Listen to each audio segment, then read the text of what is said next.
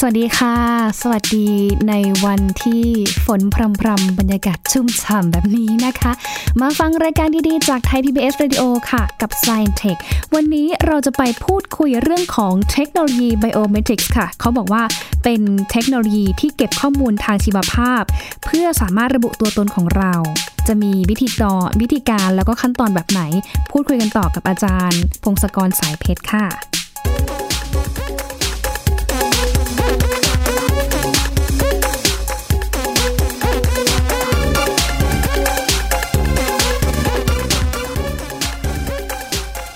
กล่าวทักทายอาจารย์นะคะ ในวันฝนพรำค่ะ อากาศแบบแบบนี้นะคะอาจารย์ ชวนให้หน้านอนมาก ๆ เลยนะคะ อาจารย์ในช่วงสองสามวันที่ผ่านมาเนี่ยนะคะ โอ้โหฝนตกนะคะ ก็รักษาสุขภาพกันด้วยเนาะเพราะว่าบ้านเมืองเราก็ได้รับอิทธิพลจากแบบหางพายุดิเปรสชันพอดี แล้วก็ทำให้ช่วงนี้มีฝนตกอาจารย์ เสียงยิงอาจจะแบบว่าไม่ค่อยสดใสและเริงมาก เพราะว่าตื่นเช้าแล้วก็บรรยากาศชวนให้น่านอนมากเลยค่ะ อาจารย์ ใช่ แต่ทีนี้อย่างที่เกริ่นไว้เมื่อช่วงก่อนเข้ารายการเมื่อสักครู่นี้ค่ะ เรามาพูดคุยในเรื่องของ biometrics นะคะ ที่ตอนนี้หลายประเทศทั่วโลกเนี่ยก็เริ่มนำเทคโนโลยี biometrics หรือว่า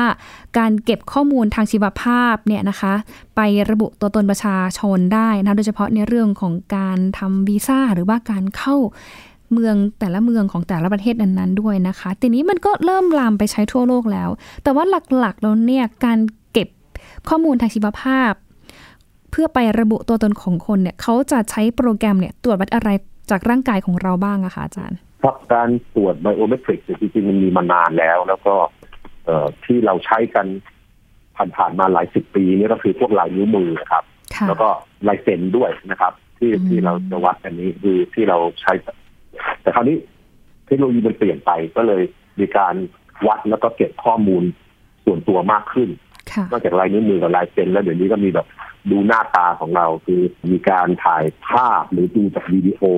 หรือถ่ายวิถ่ายภาพจากหลายๆมุมอืมนะครับ หรือบางทีก็ มีอุปกรณ์พิเศษอย่างในโทรศัพท์อย่างเงี้ยที่มันฉายจุดที่เป็นจุดอินฟราเรดตาเรามองไม่เห็นแต่กล้องมันเห็นค่ะจุดเป็นเต็มหน้าเราไปหมดเลย แล้วมันก็สามารถมองว่าหน้าเรามันมีความลึกอะไรต่างๆยังไงแล้วมันก็จำหน้าเราเป็นสามมิติไว้ในในโทรศัพท์นะครับ มีการตรวจพวกเอ่อเดี๋ยวนี้มีกระทั่งท่าเดินนะครับ แบบว่าถ่ายวิดีโอคนคนต่างๆจะเดินไปเดินมาท่าเดินไม่เหมือนกันค่ะเริ่มมีการบอกว่าเป็นใครได้โอ้นะครับค่ะนะ ละเอียดมีมากมีการวิจัยตรวจคลื่นสมองค่ะตรวจคลื่นสมองคือดูว่าโอ้ไฟฟ้าในสมองมันเป็นคลื่นอย่างไรโอ้โหแล้วก็รู้สึกว่าจะพอได้ผลเหมือนกันด้วย พอค่ะเขาแยกแยกแยกแยะคนได้ แล้วก็อืมมีข่าวเพิ่งเพิ่งหลุดออกมาว่ามัน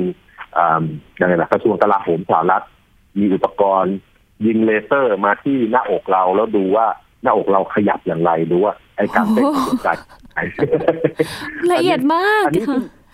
เออใช่ใช่แต่ว่ามันก็ยังเป็นวิจัยเพราะว่าไอ้ไอ้อย่างนี้มันก็บอกยิงมาได้ไกลมากหลาย เป็นร้อยเมตรเลยนะอืมแต่ว่ามันต้องแช่อยู่ประมาณครึ่งนาทีถึงจะได้จังหวะที่เอ่อข้อมูลที่ถูกต้องที่จะยืนยันว่าใครเป็นใครแล้วในในอนาคตมันอาจจะมีการแบบอ่าน DNA ด่างอะไรต่างๆ ของเราด้วยซ้ำม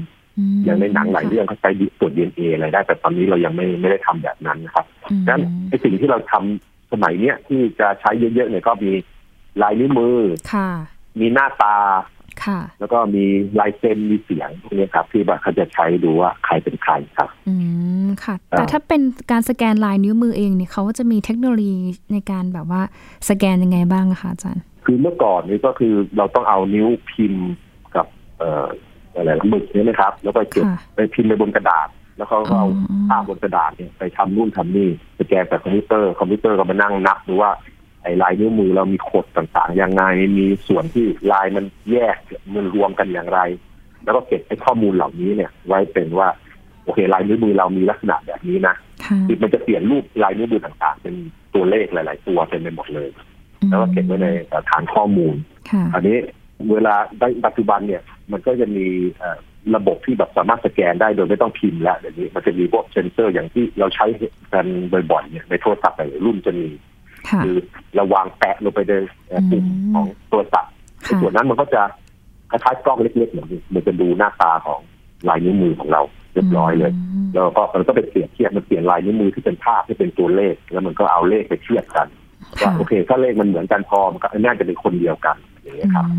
อันนี้ก็เลยแพร่หลายอุปกรณ์มันเลยแพร่หลายเพราะมันถูกด้วยแล้วมันก็ทำง่ายขึ้นด้วยเร็วด้วยครับมันก็ชัดเจนเนาะใช้ได้ง่ายแล้วก็สะดวกด้วยนะคะ แต่ถ้าเป็นเป็นในเรื่องของใบหน้าล่ะค่ะอาจารย์ตัวนี้เขาจะใช้เทคโนโลยีในการเก็บรายละเอียดหรือว่าเก็บข้อมูลส่วนไหนของใบหน้าแต่ละคนบ้างอะค่ะ ใบหน้านี่มันก็จะมีวิธีเก็บหน้าตาเก็บข้อมูลใบหน้าเราหลายแบบมากไอ้แบบที่แบบเก่าๆเนี่ย ก็จะดูแบบภาพสองมิติดูหน้าตาเราแล้วมันก็ดูว่าตาเราอยู่ตรงไหนจมูกอยู่ตรงไหนคางอยู่ตรงไหนแต่แก้มอยู่ตรงไหนนะครับ แล้วมันก็ดูระยะต่างๆ ซึ่ง ข้อเสียของแบบแบบนี้ก็คือมันสามารถหลอกง่าย คือ ถ้าเกิดจะเป็นดูเฉพาะระยะทางต่างๆเนี่ยเราสามารถทำทำหุ่นหรือว่าทำภาพออกมา แล้วก็ไปหลอกมันซึ่งจริงๆ เมื่อไม่กี่ปีนี้สองสามปีที่ผ่านมาเขามีการใช้ในโทรศัพท์ว่าหลายๆรุ่นเหมือนกันที่บอกว่า อ่ามันมีกล้องที่หน้าจอแล้วเราก็อ่ามันจะมันจะส่องหน้าเราแล้วก็มันจะดูว่าเราเป็นใครแล้วให้ล็อกอินเข้าไป แล้วคนก็สามารถหลอกได้คือเอาภาพสองมิติเลยไปหลอกได้ อันนี้มันก็เลยมีวิธีที่เก็บให้มันอ่าอะไรล่ะ ให้มันให้มันให้มันโพงยากหน่อยคือนอกจากจะดูภาพภาพตรงๆ หน้าตรงๆ เป็นสองสองมิติเป็นแบนแล้วเนี่ย เขาอาจจะเอ่ออย่างในโทรศัพท์อย่างเช่นไอโฟนเนี้ยมันจะมีส่วนที่ฉายแสงเป็นจุดๆๆบางสาบางหลายหลายหมื่นจุดเรียกว่าสามหมื่นจุดเลยนะครับฉายไปบนหน้าเลยนะแต่ว่ามันแสงพวกนี้มันเป็นแสงอินฟราเรดเราตาเรามองไม่เห็น แต่ว่ากล้องในโทรศัพท์จะเห็น กล้องโทรศัพท์ก็จะเห็นจุดตรงนี้เป็นหน้าเราไปหมดเลย แล้วมันก็จะดูว่าไอ้ลักษณะจุดที่มันบิดเบี้ยวไปเนี่ยแสดงว่าหน้าเราเป็นสามมิติอย่างไรมันก็จะจะจะโกงจะจะจะหลอกได้ยากขึ้น จะหลอกได้ยากขึ้นนะครับอันนี้มันก็มีระบบค่ะ หนูถามนิดนึงอาจารย์เอตัวอันที่ว่ามีกล้องหลายอันกล้องหลายอันก็ดูหลาย ๆ มุมพร้อมกัน อันนี้ก็เริ่มจะมีตามสนามบินอะไรต่างๆ แล้วก็ ส่วนราชการหลาย ๆ แห่งในต่างประเทศนะครับค่ะ แต่ทีนี้สมัยนี้มันมีเทคโนโลยีในเรื่องของความงามอะไรอย่างเงี้ยค่ะอาจารย์ตัวเครื่องมือจับรูปถ่ายใบหน้าอย่างเงี้ยค่ะ มันสามารถดีเทคได้ไหมว่าหน้าเก่ากับหน้าใหม่เนี่ยเป็นคนเดียวกันหรือเปล่าเพราะบางคนเนี่ยก็ไปแบบเหมือนทำสวยทำหล่อมา หรือว่าใส่คอนแทคเลนที่เป็นสีมาอะไรอย่างเงี้ยค่ะอาจารย์มันมันสามารถที่จะแบบ identify ได้ขนาดไหนมันก็จะมีมันจะเปลี่ยนแปลงได้ได้ระดับหนึ่งครับ แต่ว่าถ้าเปลี่ยนมากเกินไปก็จะบอกว่าไม่ใช่คนละมันไม่ใช่คนเดียวกันแล้วล่ะ นะครับคือถ้าเกิดเราไปเปลี่ยนโครงหน้าเราเลยอย่างเงี้ย มันก็แบบไหนลูกมันก็จะเปลี่ยนไปเยอะมากจนจนระบบใช้ไม่ได้อะครับอันนี้ก็คงต้องเปลี่ยนต้องจะคงมีปัญหาแน่ๆต้องไปอัพหน้าใหม่ อัปเดตใบหน้าใหม่ในเอกสารใหม่ใช่ใช่ใช่จะต้องไปเก็บข้อมูลใหม่ครับใช่ไม่งั้นมันนะค่ะครับแล้วมีอีกไหมคะอาจารย์คะในเรื่องของการระบบที่เราเห็นบ่อยๆ เนี่ยจริง ไบโอเมตริกที่ที่เราเห็นบ่อยแต่ว่าเราไม่ได้คิดคิดถึงเลยนะครับ เช่นสมมุติถ้าเกิดเล่นเล่น Snapchat อย่างนี้ครับ มีแอปในของโทรศัพท์ Snapchat ที่แบบว่าถ่ายรูปหน้าเราแล้วก็เป็นเด็กเรียกอะไรนะเขาเรียก filter lens ใส่แว่นใส่หูกระต่ายใส่ทำให้หน้าเราเป็นหมาอะไรอย่างนี้ครับ ค่ะอันมันคือจริง ๆ มันเป็นระบบเดียวกันกับระบบที่ไปใช้เป็นทางการทั้งหลาย คือมันดูหน้าเราแล้วก็รู้ว่า ส่วนประกอบต่างๆของหน้าเราเป็นอย่างไร แล้วมันถึงจะวาดรูปอะไรต่างๆไปแตะหน้าเราได้สำเร็จทำให้เรามีหูกระต่ายมีหูเป็นหูหมาอะไรเงี้ยครับอันนี้ก็ที่เห็นบ่อยๆถึงแม้ว่าเวลาเราอัปโหลดภาพขึ้นโซเชียลมีเดียทั้งหลาย สมมติอัปโหลดภาพเข้าเฟซบุ๊กอย่างเงี้ยเราจะสังเกตว่าหลายๆครั้งเฟซบุ๊กจะ tag เพื่อนเราโดยอัตโนมัติเลยที่บางทีก็ tag ผิดนะครับ แต่ว่าแต่มันก็ tag ถูกเยอะเหมือนกัน tag ถูกก็เยอะแต่ผิดก็เยอะนะครับ แต่ว่าอันนี้ก็เป็น ระบบที่จริงๆ ก็มีคนกลัวเหมือนกัน เพราะว่าจริงๆเฟซบุ๊กเนี่ยเป็นที่ที่เก็บภาพเยอะมากๆเนี่ยทุกคนก็อัปโหลดภาพของเราขึ้นไปขึ้นไปขึ้นไป เพราะฉะนั้นคอมพิวเตอร์ของเฟซบุ๊กก็จะมีข้อมูลเกี่ยวกับมนุษย์เกี่ยวกับหน้าคนเต็มไปหมดเลย แล้วก็มันก็พยายามดูว่าหน้าหน้านี้เป็นหน้าของใครต่างๆ ซึ่งถ้าเกิดใช้ไม่ดีมันก็อาจจะ มีผลกระทบได้เยอะเหมือนกัน แล้วนอกจากเฟซบุ๊กจริงๆก็แอปต่างๆ ที่เราให้เราอัปโหลดภาพเข้าไป Google Photo อะไรพวกนี้ครับ มันก็พยายามแท็กหน้าเรานะ มันแยกแยกเป็นคนต่างๆเลยคือพวกนี้เทคโนโลยีเหล่านี้มันจริงๆมันอยู่รอบตัวเราเต็มไปหมดแล้ว แต่ว่าเราบางทีเราก็ไม่ได้คิดถึงมันเท่าไหร่ แต่นี่คือเราคิดถึงแบบว่าสมมติไปตามในตามสถานีรถไฟสถานสนามบินอะไรเงี้ย ตอนนี้มันเริ่มมีระบบที่แบบ ถ่ายรูปของเรา ซึ่งเรา มันก็จะเป็นระบบที่วัดหน้าของเราแล้วก็ไปเทียบกับสิ่งข้อมูลที่จะเก็บไว้ในฐานข้อมูลของเขาอีกที อันนี้เราจะเริ่มรู้สึกว่า เออมันมันมันเริ่มมายุ่งกับเรามากแล้ว ค่ะ เริ่มยุ่งกับเรามากแล้วใช่อาจารย์คะแล้วถ้าสมมติว่าในในในส่วนของมาประเทศเองอะค่ะโดยเฉพาะที่ยุโรปเนาะเคยได้ยินมาว่า ในการทำวีซ่าของเขาเนี่ยค่อนข้างที่จะเข้มงวดทีเดียวในการแบบเขาเรียกอะไรระบุตัวตนบุคคลน่ะโดยเฉพาะเรื่องของลายนิ้วมือใบหน้าเนี่ยมันมีความเข้มงวดยังไงบ้างคะเกี่ยวกับขั้นตอนของการใช้ข้อมูลทางไบโอเมตริกเนี่ยไประบุตัวตนบนเอกสารหรือว่าฐานข้อมูลของเขาอะค่ะ คือสิ่งสิ่งที่เขาพยายามทำเนี่ยมันทำเพื่อให้ปลอมตัวตนยากขึ้นนะครับคือเมื่อก่อน เมื่อก่อนกับยุควีซ่าเนี่ยมันภาพมาเขาก็ยืนยันตัวตนกับเรากับภาพในวีซ่าใช่ไหมครับ มันจะเป็นภาพแบนๆเล็กๆเองแต่คราวนี้ถ้าเกิดเขาถ่ายถ่ายหน้าของเราจากหลายมุม แล้วก็ได้โมเดลว่าหน้าเราสามมิติเป็นยังไง แล้วเก็บไว้ในฐานข้อมูลเขาเนี่ยคนที่แบบจะมาสวมรอยเราเนี่ยมามามาหลอกระบบเนี่ยมันทำยากขึ้นอีกเยอะเหมือนกันคือมันต้องทำหน้าให้เหมือนกันเป๊ะๆในสามมิติอย่างเงี้ย ซึ่งยากใช่ไหมครับ แล้วก็ ไปไปเปลี่ยนข้อมูลในในแผ่นในในในในตัววีซ่าก็ยากในในตัวพาสปอร์ตจะยาก เพราะว่าข้อมูลเหล่านี้มันก็เป็นข้อมูลอิเล็กทรอนิกส์ที่แบบเป็นชิปอะไรต่างๆ มันก็มันทำให้ปลอมยากขึ้น แล้วก็ข้อดีอีกอย่างหนึ่งคือเอ่อทุกคนหวังว่าพอระบบพวกนี้มันใช้กันทั่วโลกมันจะสะดวกขึ้น เพราะว่าเราเดินไปไหนมาไหนเนี่ย ระบบต่างๆ มันก็รู้ว่าเราเป็นใครเลย เราไม่ต้องแบบ เอาบัตรออกมาเช็ค เอาวีซ่ามาเช็คอะไรต่างๆ ตลอด อันนี้มันคือเป็นข้อดี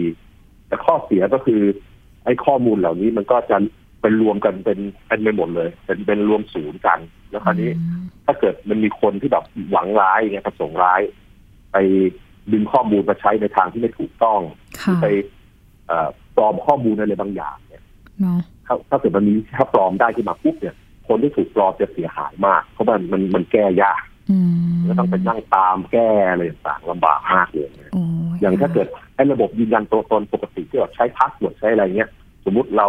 ถูกขโมย password หรืออะไรต่างพอมันมีปัญหานี้ปุ๊บเราสามารถเปลี่ยน password ได้ค่ะ มันก็อ่าแต่ว่าเราไม่สามารถเปลี่ยนหน้าเราเปลี่ยนลายนิ้วมือเราง่ายๆเท่าไหร่ใช่ไหมครับ มันจะมีปัญหาแบบนั้นคือพอมันพังแล้วมันพังเลยอะแล้วก็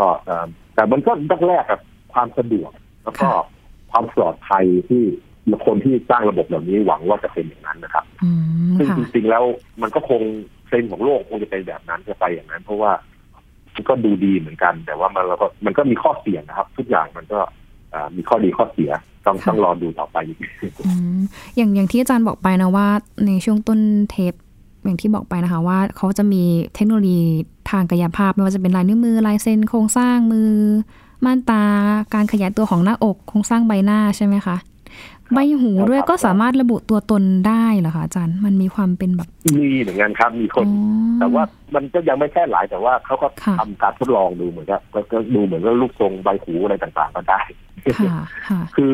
คือในต้านร่างกายของเราเนี่ยมันมีหลาย ๆ ส่วนที่แบบว่าเออมันมันไม่เหมือนชาวบ้านนะครับมันมีตั้งแต่คนจริงมันมีถึงระบบระดับว่าดูเอ่อรูปแบบของเส้นเลือดใต้ผิวหนังอะไรด้วยซ้ำโอ้ละเอียดมากค่ะ คือคนคนเขาพยายามดูหลาย ๆ แบบมากๆแต่ว่าไอ้ระแบบที่จะใช้เร็วๆเนี่ยมันจะเป็นพวกที่แบบ เราไม่ต้องสัมผัสอะไรมาก คือเป็นพวกใช้กล้องทั้งหลาย อาจจะดูดูหน้าตาดูการขยับของเรามากกว่าอันนี้แต่ว่าถ้าคือเข้าใจว่าถ้าเกิดไอ้ระบบดูดูหน้าตาแล้วมันมันไม่ค่อยดีเนี่ยเขาคงจะใช้ระบบอื่นมาเสริมในที่สุดในอนาคตถ้าเกิดมันดีพอก็คงไอ้ระบบอื่นก็คง อยู่ในขั้นวิจัยไปเรื่อยๆ ไม่ได้ออกมาใช้เท่าไหร่ครับโอตะกี้อาจารย์พูดถึงเรื่องของเส้นเลือดใต้ผิวหนังเนาะหญิงแบบนึกภาพออกเลยประมาณแบบหลายปีที่แล้วอะมีมหาวิทยาลัยแห่งหนึ่งในแถบยุโรปอะค่ะเขาให้นักศึกษาน่ะ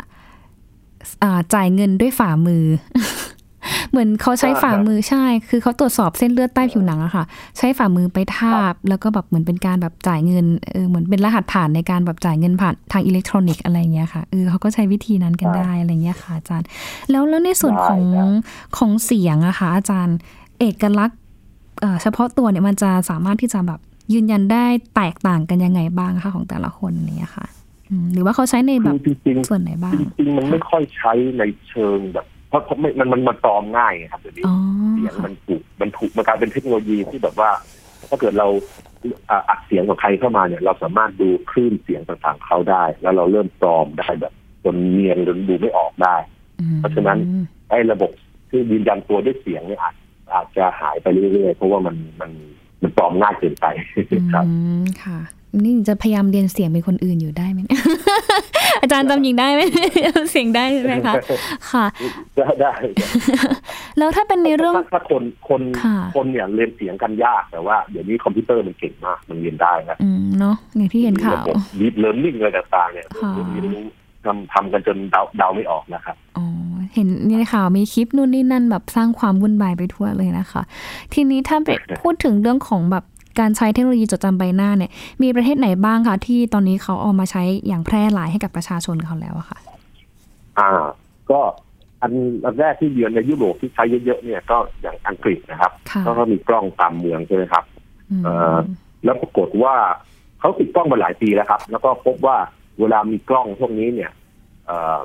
เอ่ออาชญากรรมมันลดลงปค่ะระมาณหนึ่งในสามนะ ลดไปสามสิบเปอร์เซ็นต์อะไรอย่างเงี้ยครับค่ะเอ่อแต่ก็มีการวิจัยเพิ่มเติมว่าเออไออาชญากรรมที่ลดลงเนี่ยมันลดลงเพราะอะไร ไอ้ระบบกล้องเนี่ยมันสามารถถ่ายรูปหน้าคนแล้วมันจะรู้ไหมว่าใครเป็นใครค่ะปรากฏว่า ไอเอ่อตัวเลขที่เขาวัดมาเนี่ย มันไม่ค่อยเก่งนะครับ มันดูหน้ามันมันได้วิดีโออะไรมาจริง แต่ว่ามันไม่ค่อยรู้หรอกว่าใครเป็นใครมต้องให้คนมานั่งดูไล่ดูอะครับค่ะแต่ว่าไอ้สาเหตุสาเหตุที่อาชญากรรมมันลดลงจริงเพราะว่าเอ่อ คนรู้สึกว่ามันมีใครแอบดูอยู่อ๋อมีมีกล้องเต็มไปหมดอะไรอย่างเงี้ยค่ะก็เลยไม่ค่อยทำอาชญากรรมก็เลยลดลงไปครับค่ะแล้วก็ประเทศซึ่งใช้อีกเยอะๆที่คือสเกลใหญ่ ๆ เนี่ยก็คือเมืองจีนครับอืมจีนก็ใช้เอ่อคือจริงๆจีนน่าจะเป็นผู้นำด้านใช้กล้องตรวจจับว่าใครเป็นใครเนี่ยค่ะจีนน่าจะเป็นเก่งที่สุดในโลกแล้วล่ะ เพราะว่าเทคโนโลยีเขาก็เยอะ ระบบ AI ต่างๆ เยอะค่ะฮาร์ดแวร์ต่างๆเขาถูกค่ะแล้วก็เอ่อเขาเป็นระบบเอ่อรัฐบาลที่เอ่ออะไรล่ะเขาเรียกคอมมิวนิสต์ใช่ไหมค่ะเป็นระบบค่ะที่ประประชาชนไม่ได้มีสิทธิ์มีเสียงเท่าไหร่ เพราะฉะนั้นกฎหมายอะไรออกมาปุ๊บคนก็ต้องทำตามเลยอืมเพราะฉะนั้นเขาสามารถจะติดตั้งกล้องพวกนี้เต็มไปหมดได้เลย แล้วก็ดูว่าสามารถติดตามได้เลยว่าใครเดินไปไหนทางไหนอะไรต่างๆเข้าไปนู่นเข้าไปนี่หรือ ใครเดินทางจากจุดนี้ไปจุดนี้อะไรเขาน่าจะมีระบบอย่างนี้แล้วนะครับโอ้อ่าแต่สำหรับประเทศอื่นๆค่ะสำหรับประเทศอื่นๆก็จะจะน้อยลงไปกว่านี้ เพราะว่าค่ะอ่าในหลายๆประเทศก็แบบประชาชนก็บอกโอ้ไม่ไม่อยากให้มีกล้องมาติดตามเราหรอกไม่อยากให้รัฐรู้ว่าเราอยู่ตรงไหนอะไรต่างค่ะๆในสหรัฐในรัฐอย่างอย่างแถวแคลิฟอร์เนียเนี่ยในค่ะแคลิฟอร์เนียเหนือเนี่ยครับเขาก็รณรงค์กันไม่ให้ถ่ายรูปหน้ากันใช่ไหมครับอืมค่ะ แต่ก็เห็นมีของบริษัทยักษ์ใหญ่อย่าง Apple เองเขาก็บอกว่าเนี่ยมีการนำเอาเทคโนโลยีจดจำใบหน้าเนี่ยมาใช้เป็นกลไกในการปลดล็อกโทรศัพท์ iPhone รุ่นล่าสุดด้วย หรือแม้แต่ใช่ใช่ Amazon เนี่ยนะคะ ก็บอกว่าครับเคยมีการลงมติเพื่ออา มีการจำกัดใช้เทคโนโลยีเก่า แต่สุดท้ายก็ไร้ผลทั้งสองครั้งก็คือมีการนำเทคโนโลยีเหล่านี้มาใช้กันอย่างแพร่หลายด้วยนะคะ แล้วทีนี้มันมีข้อกังวลไหมคะว่า เรื่องของการใช้เทคโนโลยีจดจำใบหน้า ที่มันใช้กันแพร่หลายไปหลาย ๆ ประเทศทั่วโลกเนี่ยมันอาจจะไปส่งผลกระทบต่อเรื่องของสิทธิเสรีภาพ หรือว่าการละเมิดสิทธิของประชาชนได้อะค่ะ ก็มีเป็นความเป็นห่วงนะครับแล้วค่ะมีการเอ่อคือมันสามารถเอาไปใช้ให้ไม่ดีได้มันมันไอเทคโนโลยีเนี่ยค่ะเพราะว่าเอ่อเราสามารถรู้เลยว่าใคร ถ้าเกิดเราจำหน้าใครได้ มีกล้องตามที่ต่างๆเราก็จะรู้ว่าเขาอยู่ที่ไหนอืมเอ่อความเป็นส่วนตัวของคนนั้นก็จะหายไปใช่ไหมครับค่ะเอ่อหรือบางทีในรัฐบาลบางรัฐบาลที่แบบว่าเขาอยากเอ่อเป็นรัฐบาลที่ไม่ใช่เพื่อประชาชนอย่างเงี้ยเป็นรัฐบาลเพื่อรัฐบาลเนี่ยเขาก็สามารถใช้ข้อมูลเหล่านี้เอ่อตาม จังควานหรือว่าเอ่อจับตามจับประชาชนที่รัฐไม่ชอบได้นะครับค่ะเอ่อยกตัวอย่างเช่น อย่างในการประท้วงที่ฮ่องกงที่เพิ่งผ่านมาเนี่ยค่ะคือผู้ประท้วงเขาก็กลัวมากว่ารัฐบาลจีนไปใช้เทคโนโลยีตรวจจับใบหน้าแล้วก็เลยแบบว่าเอ่อตกลงกันใหญ่เลยว่าต้องติดใบใบหน้าอย่างไรอะไรต่างๆใส่แว่นปิดหน้าบางทีเอ่อแว่นนี้ก็มีแบบ มี LED อินฟราเรดปล่อยแสงจ้าๆไว้คือมองคนจะมองไม่เห็นแต่กล้องมันจะมองเห็นแล้วก็มองมันจะทำให้หน้าเรามืดๆไปมองไม่เห็นว่าเป็นใครอะไรพวกเนี้ยครับเนี่ยคนเขาก็ต้องระมัดระวังอ่าอีกอย่างหนึ่งคือข้อมูลต่างๆที่เก็บไปพอมันเป็นรวมศูนย์กันแล้ว เวลามันถูกขโมยหรือว่ามีแฮกเกอร์มาพยายามขโมยมันขโมยไปได้ทีละเยอะๆแล้วก็แฮกเกอร์เขาก็ไปหาทางว่าจะทำให้อ่เป็นเป็น ค้าขายเขาได้ยังไงบางทีเขาก็ขายข้อมูลเหล่านี้ให้กับอาชญากรอีกทีหนึ่งนะครับระบบอย่าง มันก็มีอย่างอย่างแอปเปิลเนี้ยเขาจุดขายอันหนึ่งของเขาคือแบบว่าเขาบอกว่าไอ้ข้อมูลที่เขาขายระบบหน้าของเราเนี่ย มันไม่เคยออกไปจากตัวโทรศัพท์เลยคล้ายๆว่าเขาจะมีชิปตัวหนึ่งชิปที่แบบว่าเข้ารหัส คือ ถ่ายหน้าเราปุ๊บเปลี่ยนหน้าเราเป็นตัวเลขเรียบร้อยแล้วไอ้ตัวเลขเหล่านี้มันจะถูกเก็บไว้ในชิปนี้บนเครื่องโทรศัพท์อันนี้ไม่ได้ถูกส่งไปไหนดังนั้นตราบใดที่ไม่มีใครมานั่งแกะดูว่าข้อมูลในโทรศัพท์เราเป็นยังไง แล้วก็สามารถถอดรหัสที่เก็บไว้ได้เนี่ยข้อมูลในหน้าเราหน้าเราก็จะปลอดภัยพอสมควร แต่ว่าในหลาย ๆ หลาย ๆ หลาย ๆ บริษัทเช่น โทรศัพท์อื่นๆเนี่ยบางทีเขาส่งข้อมูลหน้าเราเก็บไปที่ไปไปไปไปที่เซิร์ฟเวอร์กลางของเขาอันนี้ก็จะเป็นปัญหาเหมือนกันอาจารย์แล้วสรุปพื้นฐานโดยส่วนใหญ่ถ้าสมมติว่ามีการแบบเก็บภาพใบหน้าคนอย่างเงี้ย มันต้องมีการแบบเขาเรียกอะไร ยินยอมให้ให้เก็บข้อมูลส่วนตัวเอาไว้ในฐานข้อมูลได้ไหมคะ หรือว่าทางรัฐบาลเองเราก็มีสิทธิ์ที่จะเก็บข้อมูลเหล่านี้เลยค่ะ ถ้าถ้าในฝั่งของแต่ละประเทศมันมันจะมีบอกให้เราเลือกไม่เอาไม่รับได้นะครับ แต่ปกติด้วยความสะดวกของเราเราก็อ่านอ่านอ่านแล้วเราก็กดบอกว่าโอเครับไปจริงจริงอย่างในสนามบินหลายๆแห่งในสหรัฐเออมันมีเคสที่ผมเพิ่งอ่านมาเหมือนกัน แต่บอกว่าเวลาเช็คอินขึ้นเครื่องเครื่องน่ะมันจะมีแบบว่าระบบที่แบบดูหน้าเรา แล้วก็โอ้ใช่คนนี้แล้วก็ขึ้นเครื่องไปได้อะไรมันเริ่มมีระบบพวกนี้ครับ แล้วก็ ไอ้ระบบเหล่านี้จริง ๆ แล้วเราสามารถไปบอกกับพนักงานที่เคาน์เตอร์ได้ว่าเราไม่ต้องการใช้ระบบนี้เราต้องการเช็คอินอีกแบบได้เหมือนกัน แต่ว่าคนส่วนใหญ่จะไม่รู้แล้วก็มันมันก็ยุ่งยากมากขึ้นทำให้แบบคนอาจจะแบบเปอร์เซ็นต์สองเปอร์เซ็นเองที่ที่ทำอย่างนี้นะครับ จริงๆมันก็ก็ก็บอกเขาได้แหละครับ แต่ว่าด้วยความสะดวกต่างๆ แล้วเราก็แบบขี้เกียจเราก็เลยโอเคโอเคเอาไงก็ได้แล้วนะมันก็คือมันก็สะดวกขึ้นจริงๆค่ะค่ะอาจารย์อย่างที่บอกไปนะคะ ว่าจริงๆแล้วมันก็มีประโยชน์แหละมันมีทั้งด้านดีแล้วก็ด้านเสียคือมีประโยชน์อย่างน้อยก็คือสามารถที่จะ identify คนได้ หรือว่าค้นหาคนได้ หรือว่าแสดงตัวตนในการทำธุรกรรม หรือว่าการดำเนินการทางเอกสารต่างๆ ได้ แต่ว่าอีกด้านหนึ่งเนี่ยถ้าหากว่าใช้ในทางที่ผิดหรือว่าใช้ในการที่แบบไปขัดต่อหลักจริยธรรมเนี่ยมันก็เป็นอันตรายหรือว่าไปเสี่ยงต่อการละเมิดสิทธิส่วนบุคคลได้เช่นกัน อาจารย์มองว่าตัว เทคโนโลยีไบโอเมทริกซ์เนี่ยนะคะ ถ้าสมมติว่ามีการเอาไปใช้จริงๆเนี่ย เราควรที่จะมีการควบคุมการดูแลอย่างไร เพื่อให้เกิดความสมดุลในเรื่องของความสะดวกสบาย ความปลอดภัย แล้วก็การไม่ไปละเมิดต่อสิทธิของประชาชนนะคะโอ้จริงๆมันต้องอประชาชนต้องต้องตื่นตัวแล้วก็ทราบว่ามันมีของแบบนี้ครับ แล้วก็เวลามันมีกฎหมายที่เกี่ยวกับเรื่องนี้เราต้องช่วยกันช่วยกันทบทวนรีวิวดูว่าอันไหนที่มันจะเกินไปอะไรต่าง แล้วเราก็ต้องอบอกคือใช้ให้ออกเสียงเราบอกบอกว่า เออ เราให้ความเห็นว่ามันควรจะเป็นอย่างนี้อย่างนี้นะครับ คือมันต้องมีการตรวจสอบให้ได้ แล้วก็ก่อนจะออกกฎหมายเนี่ยมันต้องมีการแบบว่าให้ประชาชนเห็นด้วยว่า ประชาชนเราจะเห็นด้วยไหมอืมรัฐต้องถามประชาชนก่อนเนาะว่าประชาชนเขาโอเคไหมใช่ใช่ไอ้เรื่องนี้มันก็เป็นอย่างนั้น แต่ถ้ารัฐไม่ถามแล้วยุคนี้จำไปเสร็จแล้ว มันก็เราประชาชนก็ทำอะไรไม่ค่อยได้หรอกครับถ้าระบบมันดีอยู่แล้ว แล้วข้อมูลมันดีเข้าไปแล้วเนี่ยมันก็เอาออกลำบากครับค่ะดีไม่ดีอาจจะเกิดปัญหาต่างๆ ตามมาอีกด้วยนะคะอาจารย์เนาะเอาละค่ะมันก็เป็นไปได้แต่ว่ามันก็มันก็มันก็แลกกันคือแบบว่า ข้อดีมันก็เยอะครับ แต่ว่ามันก็มีความเสี่ยง ต้องพูดบอกอย่างนั้นดีกว่า ค่ะแล้วค่ะ ก็เป็นข้อมูลที่น่าสนใจนะ จริง ๆ แล้วเนี่ยเทคโนโลยีเรื่องของการจดจำใบหน้าหรือว่าไบโอเมตริกส์นะคะ การเก็บข้อมูลทางชีวภาพนะคะที่จะยืนยันตัวบุคคล มันก็ไม่ใช่แบบเทคโนโลยีที่เพิ่งจะเกิดใหม่อะไรหรอกค่ะ แต่ว่ามันก็ถือว่าเป็นเทคโนโลยีที่เขามีการพัฒนากันอย่างต่อเนื่อง แล้วก็ตอนนี้ คือพัฒนากันไปอย่างก้าวหน้าแล้วก็ล้ำหน้าไปมากนะ เพราะว่าอย่างน้อยมันก็จะช่วยสามารถที่จะตรวจวัดลักษณะทางกายภาพ ความเป็นเอกลักษณ์ของแต่ละบุคคลนะคะรวมไปถึงในเรื่องของ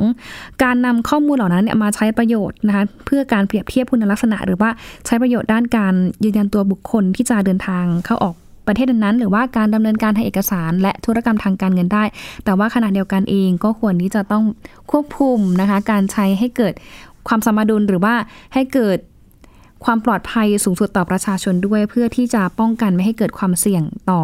การละเมิดสิทธิหรือว่าการละเมิดข้อมูลต่างๆ ตามมาด้วยเช่นกันนะคะ วันนี้ได้ข้อมูลแล้วก็ความรู้เยอะมากๆค่ะ เกี่ยวกับในเรื่องของ biometrics หรือว่าเทคโนโลยีชีวภาพนะคะ ก็ขอบคุณอาจารย์พงศกรอย่างมากเลยนะคะ ที่วันนี้อาจารย์ให้รายละเอียด แล้วก็ข้อมูลใหม่ ๆ ให้เราได้ติดตามกันด้วยนะคะ ขอบคุณอาจารย์มากค่ะ ครับยินดีครับ ค่ะ เอาละค่ะ ทั้งหมดนี้คือ Science and Tech นะคะ กับเรื่องราวค่ะล่วงลึกเทคโนโลยีนะคะ Biometrics ค่ะ แล้วก็ช่วงหน้านะคะ เดี๋ยวเรามาพูดคุยกันต่อนะคะ กับเรื่องราวที่เกิดขึ้นในแวดวงวิทยาศาสตร์เทคโนโลยีค่ะ ที่จะทำให้ทุกๆทท่านเลยนะคะ ก้าวทันกับความเปลี่ยนแปลงที่อยู่รอบตัวท่านค่ะ วันนี้นะคะหญิงแล้วก็อาจารย์พงศกรต้องลาท่านผู้ฟังไปก่อนนะคะ เจอกันใหม่วันพรุ่งนี้ค่ะ สวัสดีค่ะ